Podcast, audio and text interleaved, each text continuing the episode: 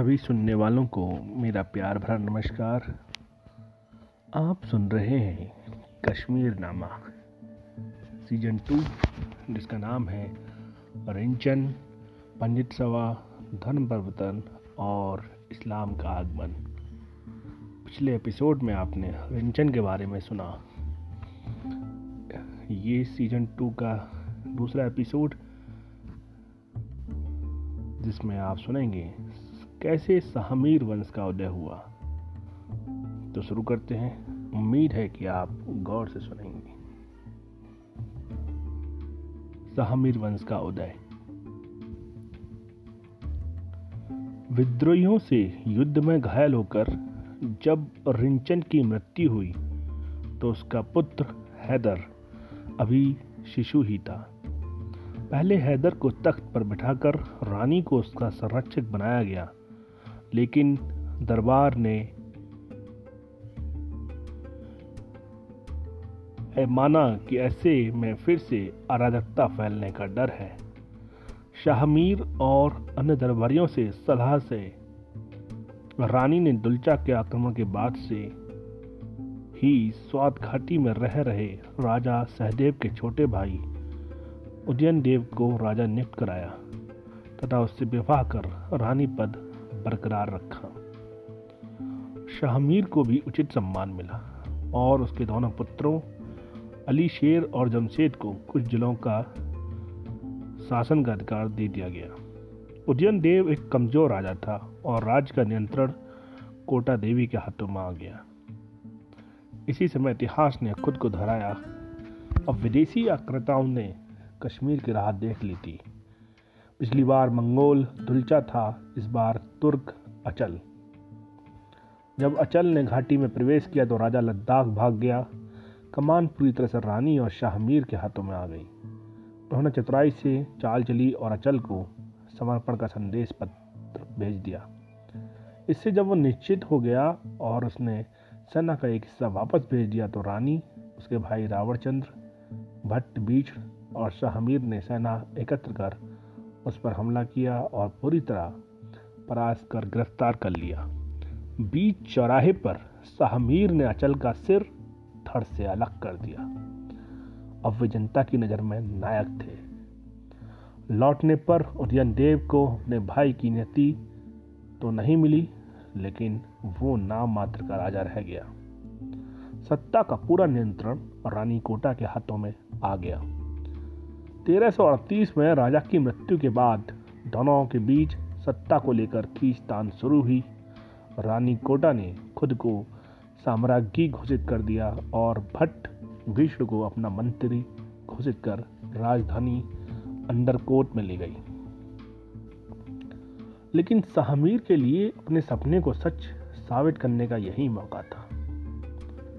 उसने गंभीर रूप से बीमार होने का बहाना किया और जब रानी ने भट्ट बीच अवत्र और अन्य मंत्रियों को उसे देखने भेजा तो उनकी हत्या कर दी। इसके बाद शाहमीर ने मान सबल झील के पास राजमहल को घेर लिया और रानी ने आत्मसमर्पण कर दिया। शाहमीर ने विवाह का प्रस्ताव दिया और रानी ने स्वीकार कर लिया। लोक में एक मान्यता है कि रानी ने उसी रात अपनी कटार पेट में भोंक कर आत्महत्या कर ली। लेकिन जोन राज ने बताया है कि एक रात रानी के साथ सोने के बाद शाहमीर ने उसे और उसके दोनों पुत्रों को गिरफ़्तार कर अपनी संभावित प्रतिबंधी को हमेशा के लिए राह से हटा दिया। रानी की मृत्यु तेरह में हुई और उसके बेटों का इतिहास में फिर कोई ज़िक्र नहीं आता। यही नैतिकता थी उन दिनों। सत्ता के सामने कोई रिश्ता, कोई भावना महत्वपूर्ण न थी। पिता ने पुत्र को रास्ते से हटाया, माँ ने बेटे को, प्रेमिका ने प्रेमी को, मित्रता और बाकी रिश्तों की तो खैर बिसाती क्या थी?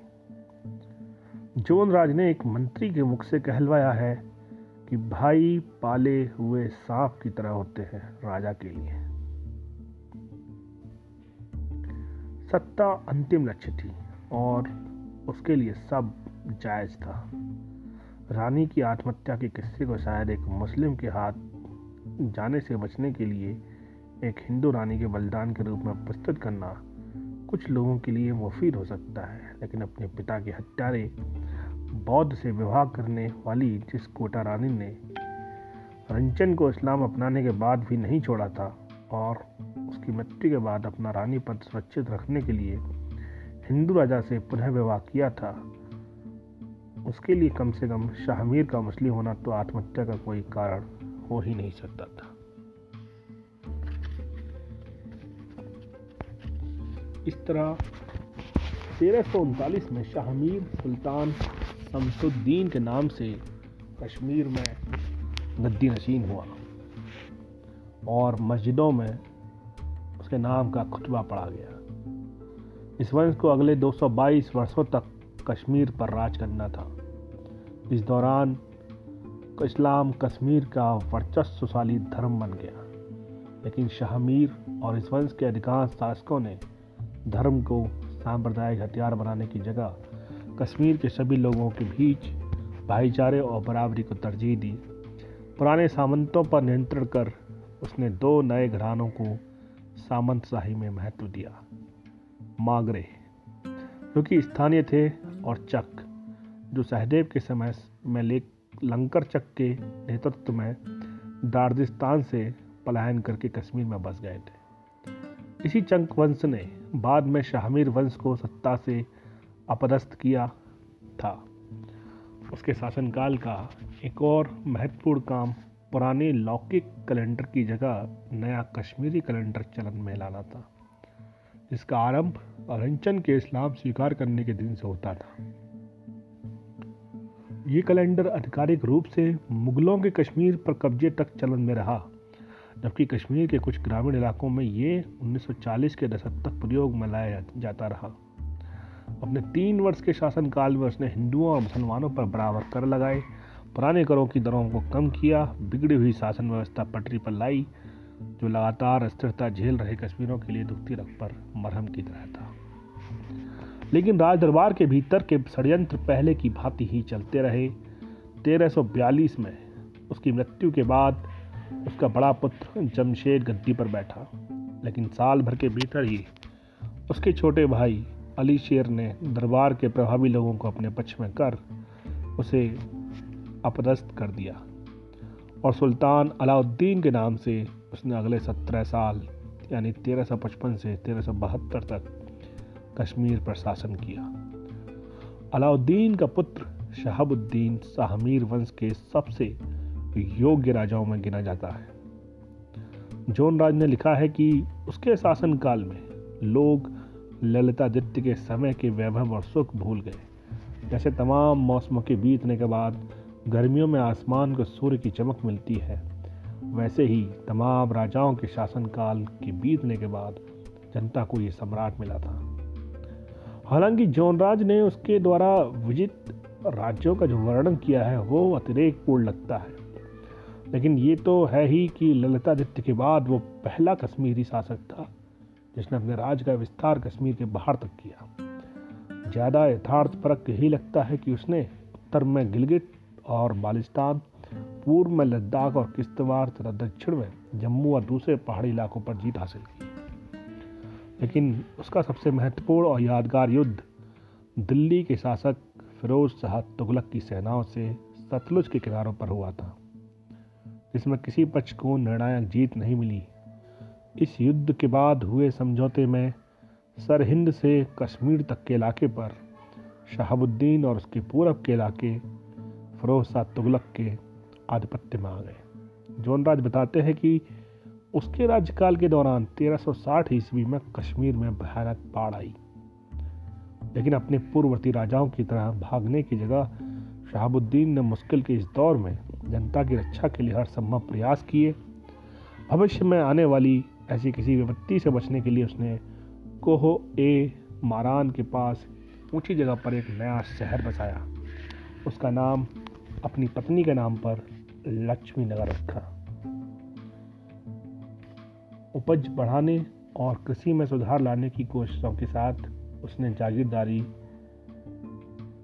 का प्रभाव कम करने की भी कोशिशें की। इस तरह जनता के मन में उसके लिए सम्मान लगातार बढ़ता गया। अपने पुरखों की परंपरा में उसने अपने नाम पर भी एक शहर, शहाबुद्दीनपुर बसाया था। इसकी खूबसूरती का ज़िक्र जहांगीर ने तुजुक ए जहांगीरी में किया है। और ये आज भी शादीपुर नामक गाँव के रूप में आबाद है।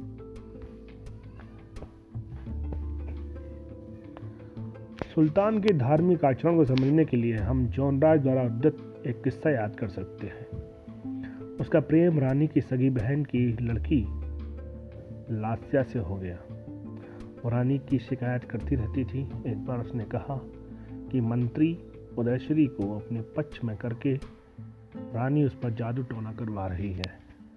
सुल्तान ने कहा कि उदयश्री तो ईश्वर को मानता ही नहीं, इसलिए ये संभव नहीं कि वो जादू टोना करे। लास्या के न मानने पर राजा ने उदयश्री को बुलाया और उससे कहा कि खजाना खाली हो चुका है। इसलिए पीतल की बनी श्री जयसुरी की मूर्ति को पिघलाकर सिक्के ढलवा दे। इस पर कोई ऐतराज न करते हुए मंत्री ने कहा कि लेकिन मूर्ति बड़ी हल्की है। बेहतर होता कि बुद्ध की मूर्ति को पिघलाया जाता, उससे अधिक सिक्के ढल जाते। अगला दिन जब मंत्री बुद्ध की मूर्ति तोड़ने के लिए तत्पर हुआ तो सुल्तान ने कहा, हमारे पुरखों ने प्रसिद्धि और पुण्य कमाने के लिए मूर्तियाँ बनवाई, और तुम उन्हें तोड़ने की बात कर रहे हो। कुछ ने ईश्वर की मूर्तियाँ बनवा कर यश प्राप्त किया, कुछ ने उनकी नियमित पूजा करके तो कुछ ने उनकी देख रेख करके। उन्हें तोड़ना कितना नरसंस कार्य होगा। सगर, नदियाँ और समुद्र बनाकर प्रसिद्ध हुए। भागीरथ गंगा को ज़मीन पर लाकर, इंद्र की प्रतिद्वंदता, दुष्यंत विश्व विजय करके प्रसिद्ध हुआ और राजा राम रावण को मारकर। अब ये कहा जाएगा कि साहबुद्दीन भगवान की मूर्ति तोड़वाई और यम से भयावह तथ्य सुनकर लोग भविष्य में कापेंगे। हालाँकि कुछ फारसी स्रोतों में उसे मूर्ति भंजक और हिंदुओं पर अत्याचार करने वाला कहा गया है। लेकिन अबुल फजल या निजामुद्दीन के ब्यौरों में इसका कोई ज़िक्र नहीं मिलता। बल्कि इसके उलट सुल्तान द्वारा जीर्ण मंदिरों के पुनरुद्वार और प्रशासन में बराबरी की घोषणा का ज़िक्र मिलता है। जोनराज का उल्लिखित विवरण भी इस बात की गवाही नहीं देता। जोनराज ने ही आगे बताया कि सुल्तान ने उन विद्रोही हिंदुओं को माफ़ कर दिया जिन्होंने माफ़ी मांगकर उसकी सरपरस्ती स्वीकार कर ली, लेकिन उन मुसलमानों को मरवा दिया जिन्होंने ऐसा नहीं किया। शाहमीर और उसके बाद के शासकों पर इस्लाम के बरबर प्रचार का आरोप लगाने वाले प्रोफेसर भान का ये दावा इन तथ्यों के बरक्स सही नहीं लगता कि शहाबुद्दीन की रानी का नाम लक्ष्मी था, जो एक ब्राह्मण अवतार भट्ट की पुत्री थी। दो प्रमुख मंत्री कोट भट्ट और उदयश्री थे। तथा सेना प्रमुख चंद्र डामर और लौला थे। कोट भट्ट प्रसिद्ध कश्मीर विद्वान देव शर्मा के वंशज थे। इसके पहले शाहमीर ने भी हिंदू परिवारों से वैवाहिक संबंध स्थापित किए थे। हालाँकि यह विशुद्ध रूप से तत्कालीन कुलीन वर्ग से नज़दीकी संबंध बनाने का ज़रिया हो सकता है, लेकिन मंत्रियों तक के धर्म प्रवर्तक न करने से ये तो स्पष्ट है कि धर्म परिवर्तन के लिए ज़ोर ज़बरदस्ती जैसी कोई चीज़ इस समय तक नहीं थी। ये थी शाहमीद के वंश की उदय की कहानी। सीज़न टू का एपिसोड टू यहीं समाप्त होता है। अगले एपिसोड में हम बात करेंगे कुतुबुद्दीन, हमदानी ललदत और इस्लाम के विस्तार की। तब तक के लिए नमस्कार।